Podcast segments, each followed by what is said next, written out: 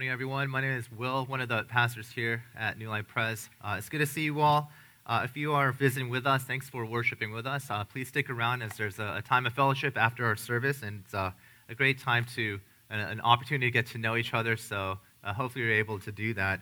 We're continuing along in our series on the the latter or towards the end part of the book of Revelation, and the scripture for today comes to us in Revelation 21, verses 1 to 8.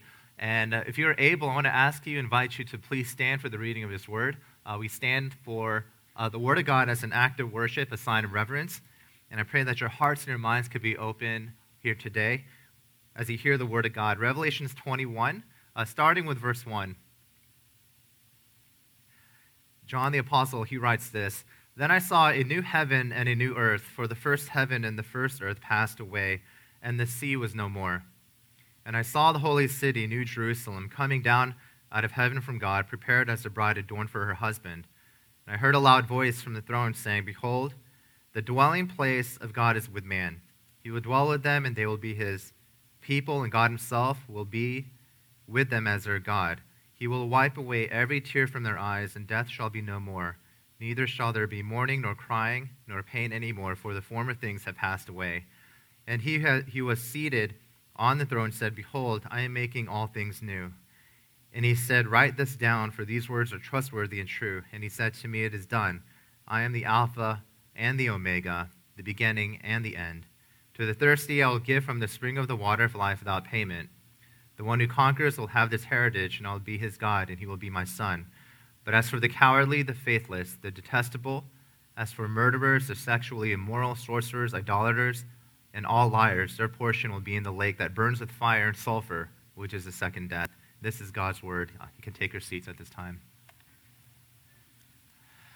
And as Elder Tom has eloquently just led us in prayer and now the scripture reading, you get a, a sense automatically that what this passage is about is giving you a picture of heaven.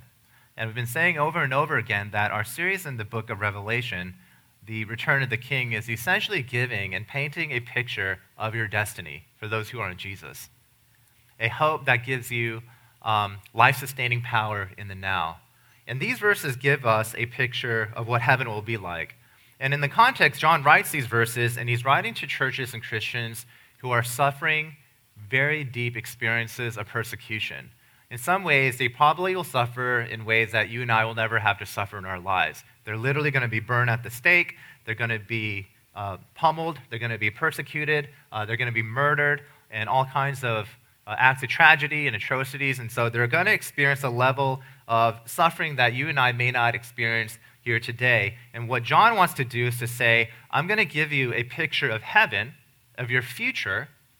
But if you really believe in this, it gives you power in the now. And that's how the gospel hope works. It's not just something you wait for it to happen, but if you really believe in this vision of your destiny in heaven, a future picture of heaven, it gives you life giving, word driven, spirit empowered hope in the now, in the present. This is your future, but it gives you help today. That's what John's trying to accomplish a real hope, a life giving hope today because of the future that is secured for you in Christ down the road.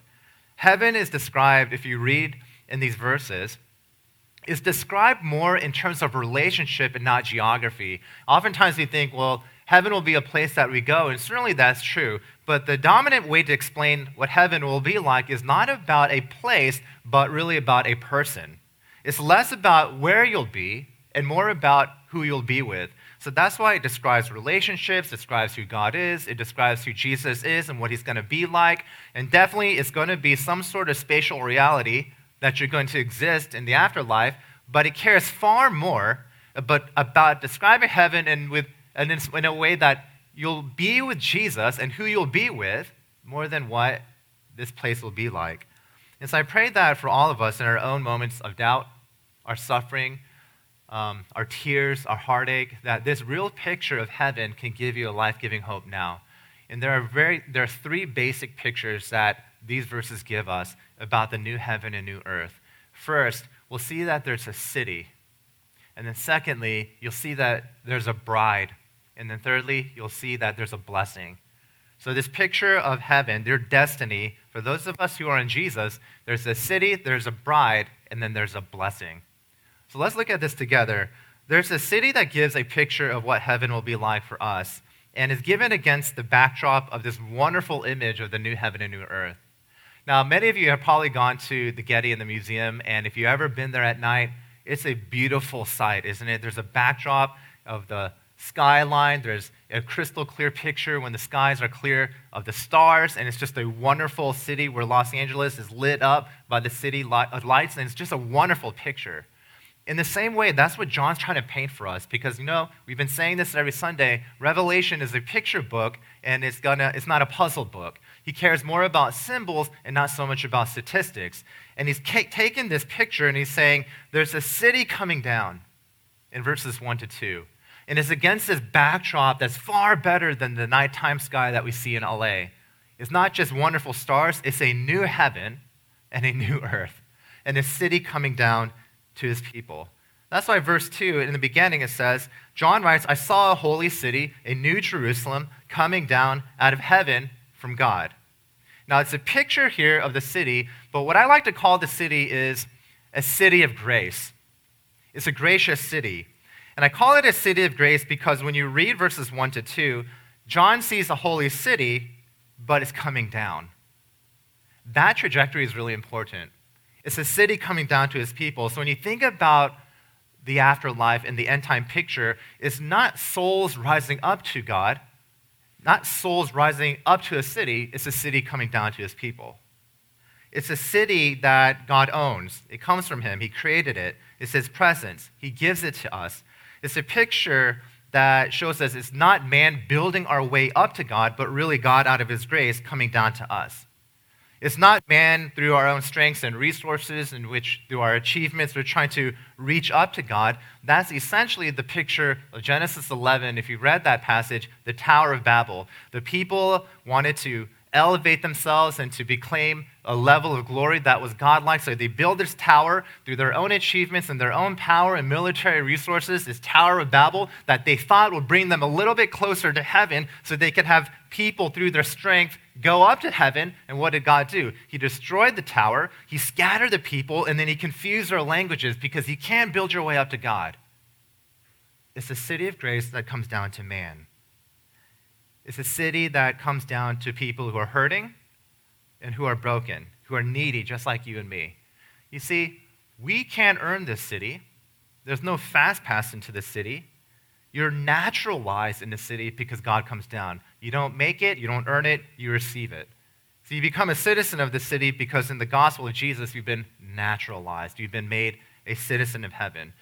And if you didn't know that, it's one of the truths that makes Christianity so unique, so different because fundamentally it's completely different from every other religion out there Mormonism, Buddhism, any philosophy, because it's the only religion, Christianity, the only way of life that says God is going to come down to people who don't deserve it.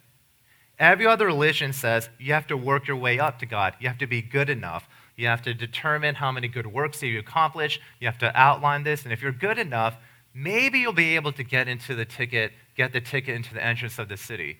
Every other way, they say you have to be good enough to move up. But this religion, this picture of heaven says Christianity and the gospel is the only way that, the only religion in which God comes down to you. Now, we said this time and time again, but if you could picture it or imagine it pictorially, there's heaven up here. Every other religion says if you do good and do this, then you could go into heaven. So do this, and then you get the blessings in heaven. But what Christianity says is that you have a city in the new heavens and new earth. It's the only city that says you're not good enough, but it's going to come down to you. So if you're good enough, then you receive the blessings. But Christianity says, I'm going to give you the blessings first, change and transform you, and then you start doing good things. So it's a city that comes down. All other religion, man, goes up. Christianity, the gospel says, I'm going to come down. The city's going to come down to you in his presence. And it's a fulfillment of Isaiah chapter 65, verse uh, 17. This city is a fulfillment of all the promises in the Old Testament because Isaiah says, For behold, I create new heavens and a new earth, and the former things shall not be remembered or come into mind. And Isaiah is prophesying a time when there will no longer be any suffering, any hurt, no captivity. It'll be a perfect restoration in the picture and presence of God. The city of Jerusalem symbolizes all the presence and all the fullness of God's blessings to you and me. The city of God represents the picture of heaven, the very kingdom of God for you.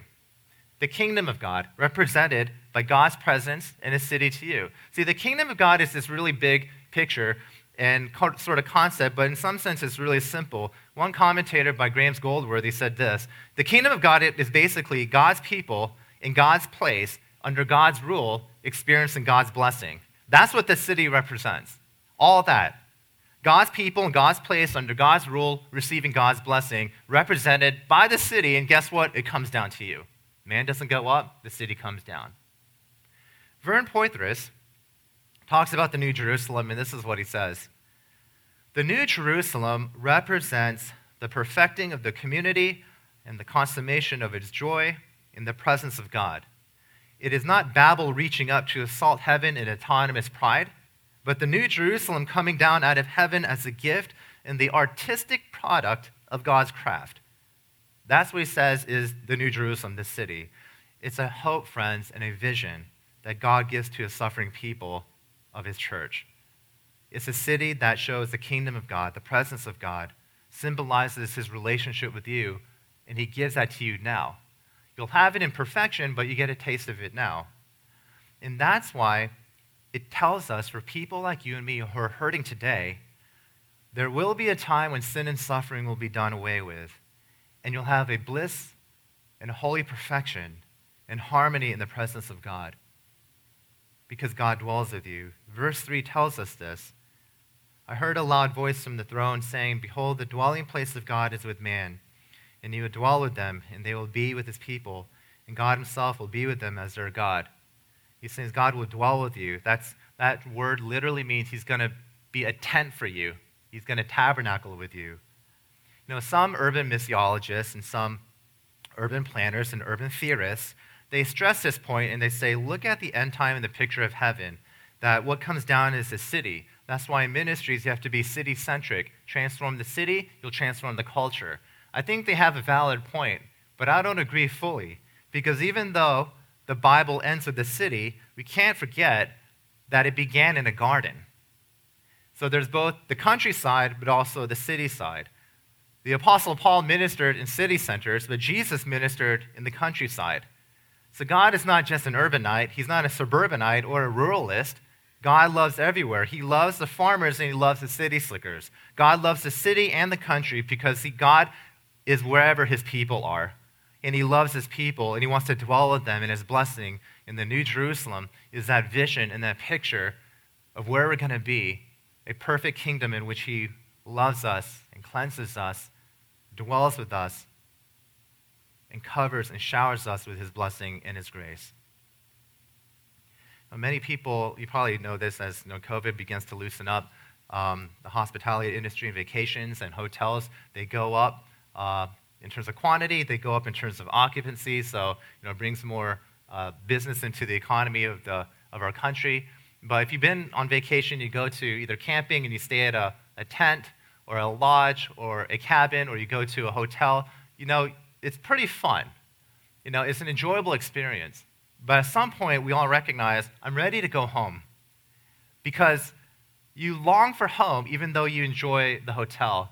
And the reason is because this you can stay in a hotel, but you can only dwell at home. You can only tent at home. You can live in a cabin, but you can only dwell at home. There's no place like home. And God is saying your home ultimately is in the city. God's going to dwell with you. He's not going to just live there or stay there, He's going to dwell in the fullness of His blessings. And you get to experience that. And John is saying for people who are suffering, in the time of revelation and you're dying for your faith, realize that this place on this world is a temporary stay because God's going to dwell with you in your home, in the new city, in the new Jerusalem. And that's our vision for heaven today. But secondly, John moves on. and says, well, it's not just a city, but you know what? There's also a bride. Now, we saw this imagery in other chapters, but he brings it out a little bit more. The city leads to a bride in verse 2. Let's read that again. And I saw the holy city, the New Jerusalem, coming down out of heaven from God, prepared as a bride adorned for her husband. So the city of Jerusalem, which is the presence of God and the satisfaction of all our human desires, is now seen as a bride. Because it's one thing to know that you have access to God as a city, as a culture, as a nation, but it's another thing to know that you have access to God as a spouse. There's no deeper intimacy, no heartfelt relationship, no emotional connection, no love other than that's as unique and special intimate between as it is with husband and wife.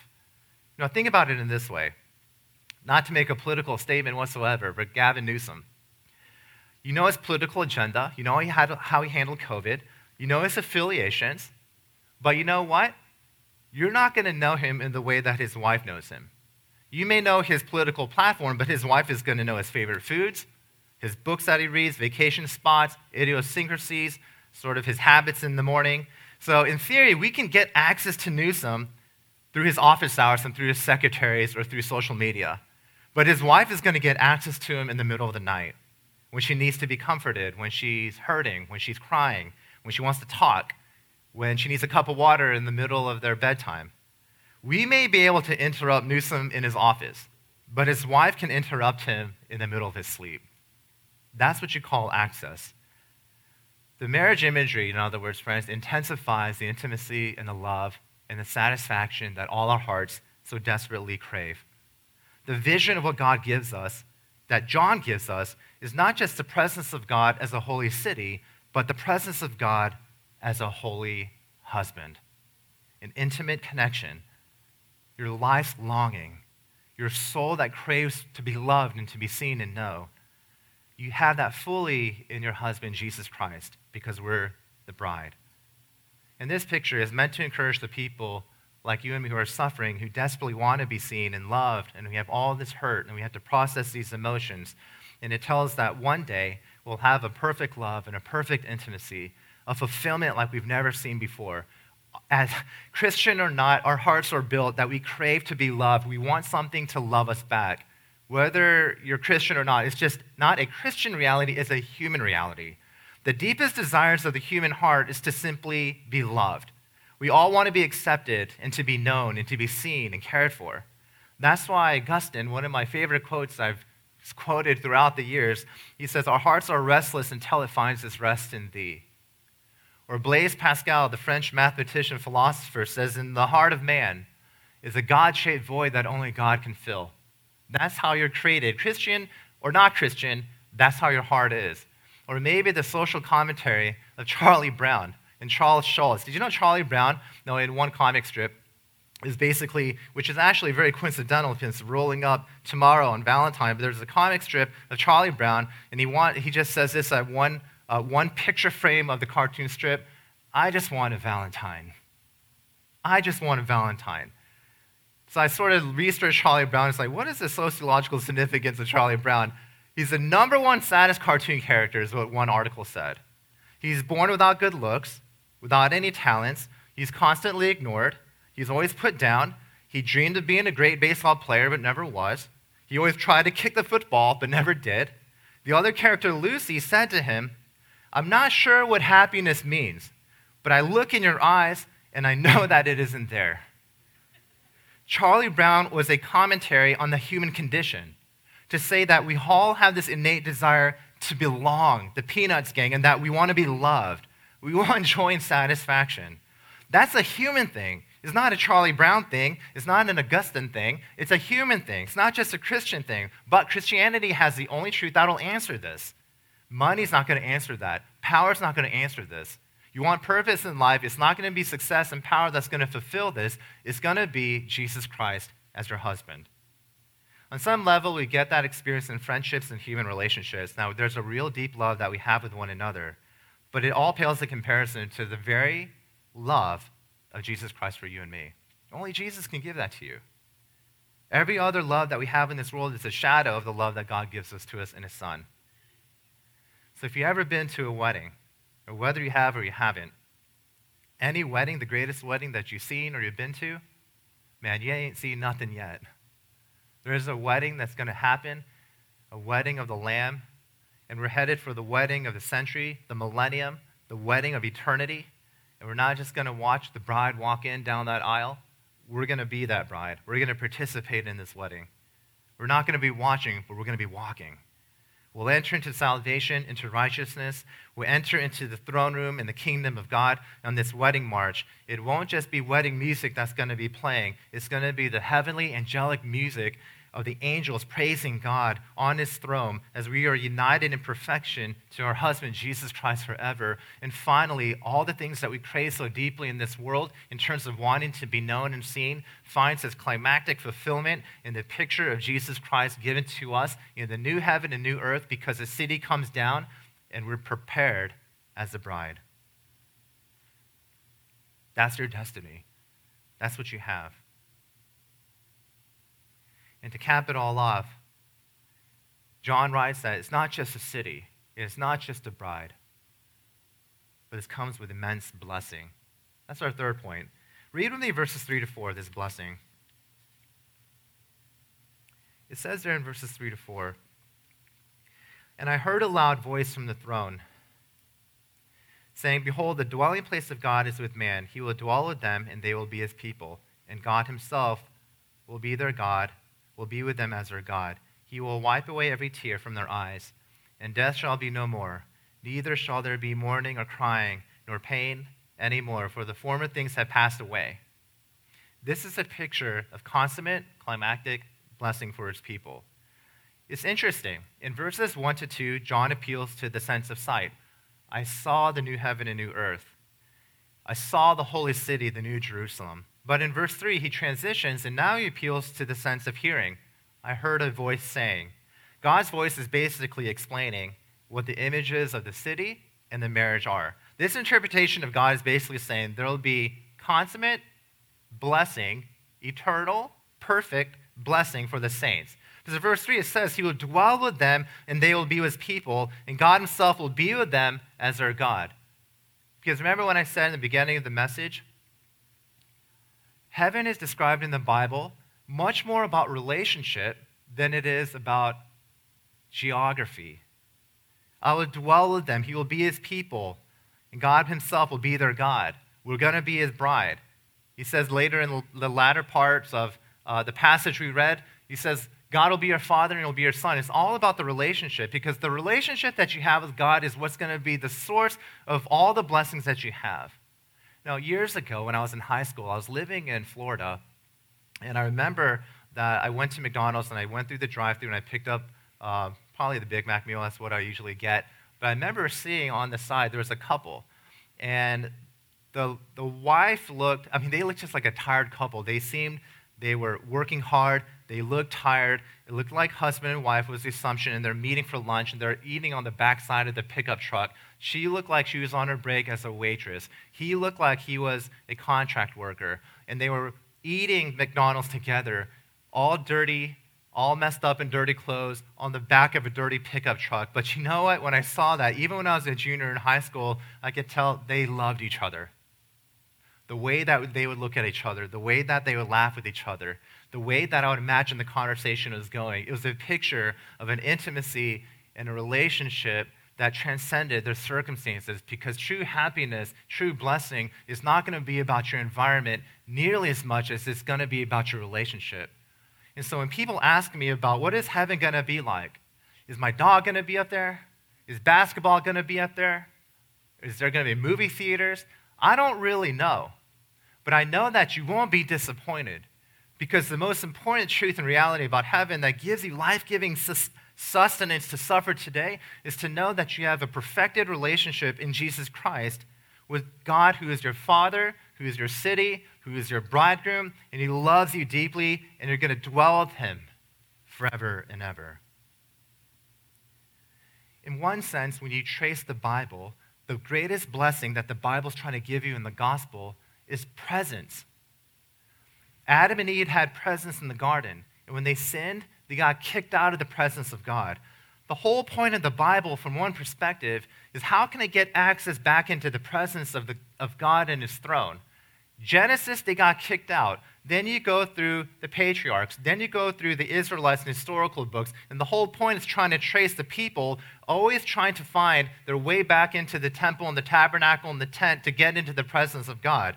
God dwelt with his people in the Garden of Eden. Then he dwelt with his people in the tabernacle. And then, even in Nehemiah, the series before this, God dwelt with his people in the temple. But God climatically and finally dwelt with his people in his son Jesus Christ because John chapter 1 says when Jesus came in the incarnation, he tabernacled among his people. And then in Acts, we see that Jesus died and he rose again, gave his Holy Spirit, Spirit to the church so that now God dwells within us.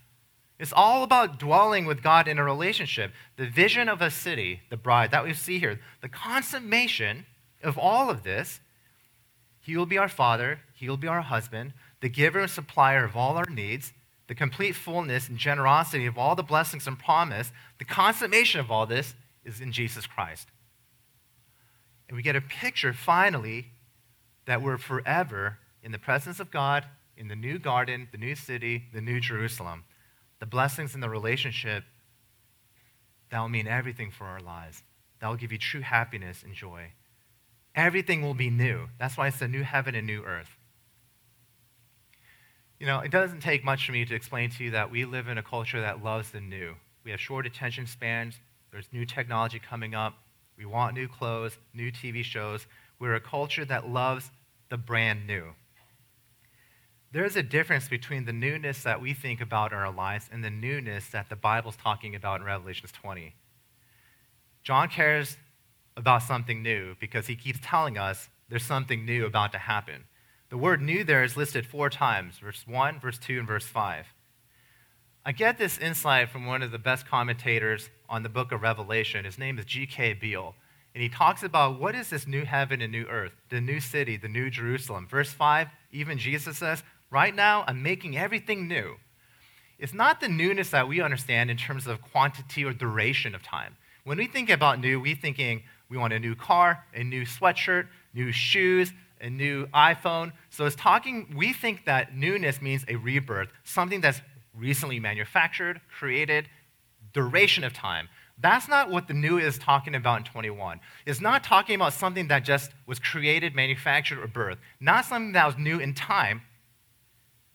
John is talking about something that's new in quality.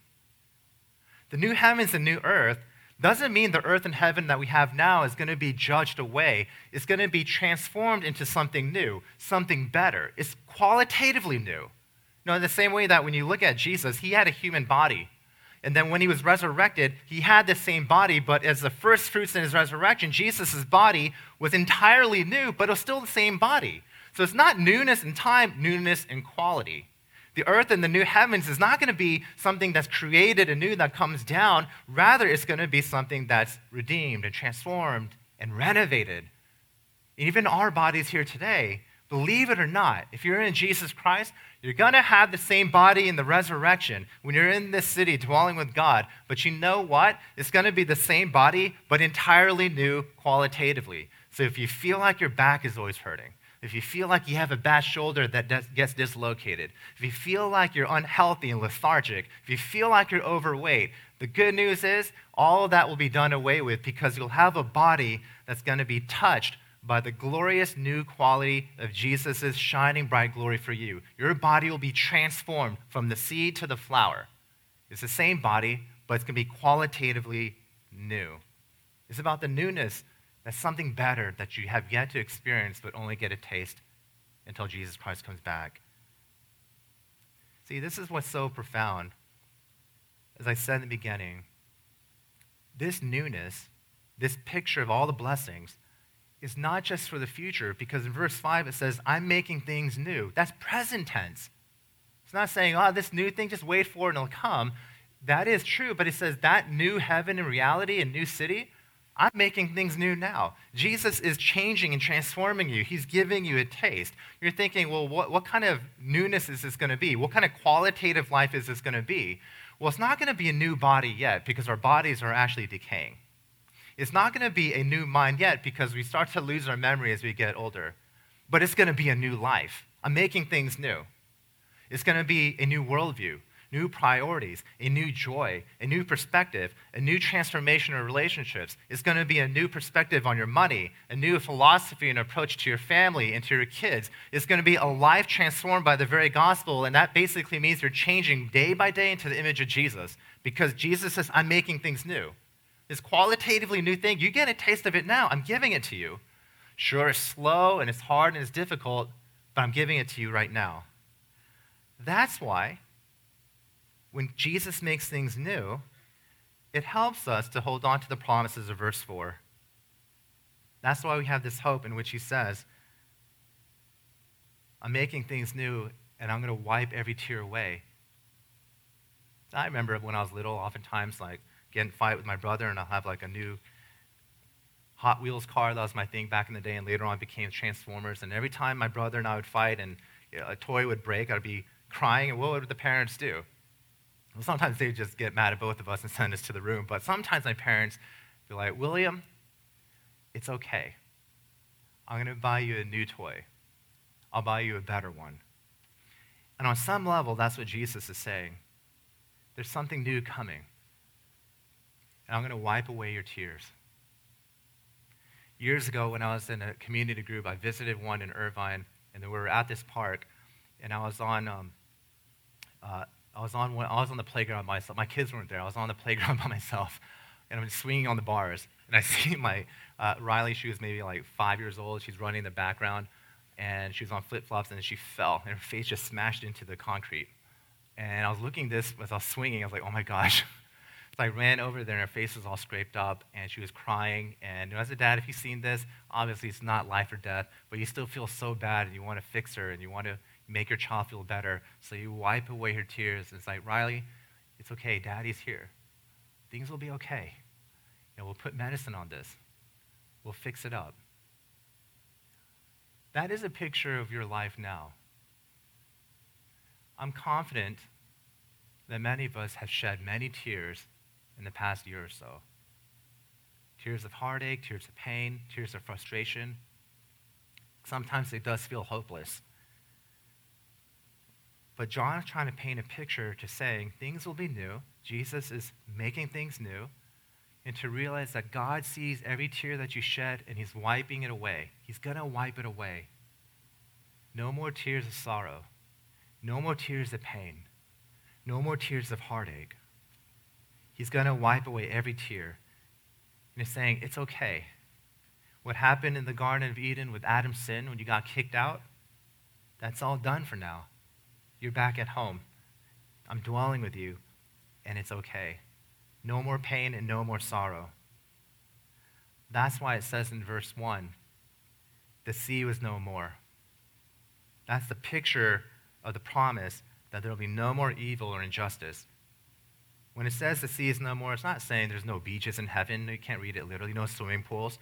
Water represented to the people of Revelation, especially in the Old Testament as well. The sea, in biblical times, represented chaos, evil, disorder. That's why the story of Noah and Noah's ark, when God flooded the world, that water was representing man's rebellion and it was God's punishment, and it was a world of disorder. And God in Jesus Christ put everything back into order. That's why he says, when I put everything back into order with peace and love and prosperity, the sea is never going to be a threat. It will be no more. The seas come upon the people in the book of Revelation. They got persecuted, they got hurt. The sin, evil, injustice, and fallenness of the world is something that Revelations and the readers of the letter experience. But you know what? You also experience your seas here today you have the sea of stress, the sea of anxiety. You experience the chaos and the waters of depression, confusion, sickness, loneliness, physical pain. The suffering and the pain that you go through now is symbolized in the metaphorical expression of the biblical realities of the water. Every one of you are in your own version of the chaos of water. And Jesus is telling you I know that you're going through rough waters right now in your life. But rest assured, one day the sea will be no more. The captain of your life, the captain of the ship of your salvation, Jesus Christ, is going to make the sea calm. make the waters calm, make the waves calm, and the sea will be no more. That's why later on we get to the passage, it says actually a greater picture of the city. There's going to be a sea of glass of perfect harmony and beauty because of the redemptive work of Jesus Christ for you. That is the vision that we have. No more sea. Everything's going to be new. All your tears wiped away.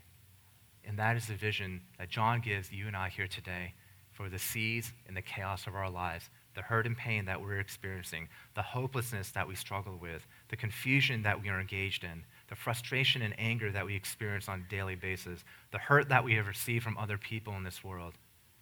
And he's honest about this, and he says, I'm giving you a hope to get you through. I'm making things new now. Just wait, and one day the sea will be no more. Let's turn to the Lord in prayer. Let's pray. Father, we thank you so much because we know that you allow us to be honest and real about the difficulties and the challenges of this world. We thank you that you give a life giving hope, a future vision of our destiny, but that helps us in the present today. That we have this city in which you'll dwell with us in perfection, and that we are your bride, and that we have a love and intimacy with our husband in Jesus, and that we have full blessings to know that the sea will be no more, and every tear will be wiped away out of your tender love for us. And we thank you for all these gospel truths and realities and pray that we could live this out now and sustain us for all of us in this room who are struggling and hurting in ways both seen and unseen. But Lord, you see this all, and we lift it up to you. We thank you and pray this in Christ's name. Amen.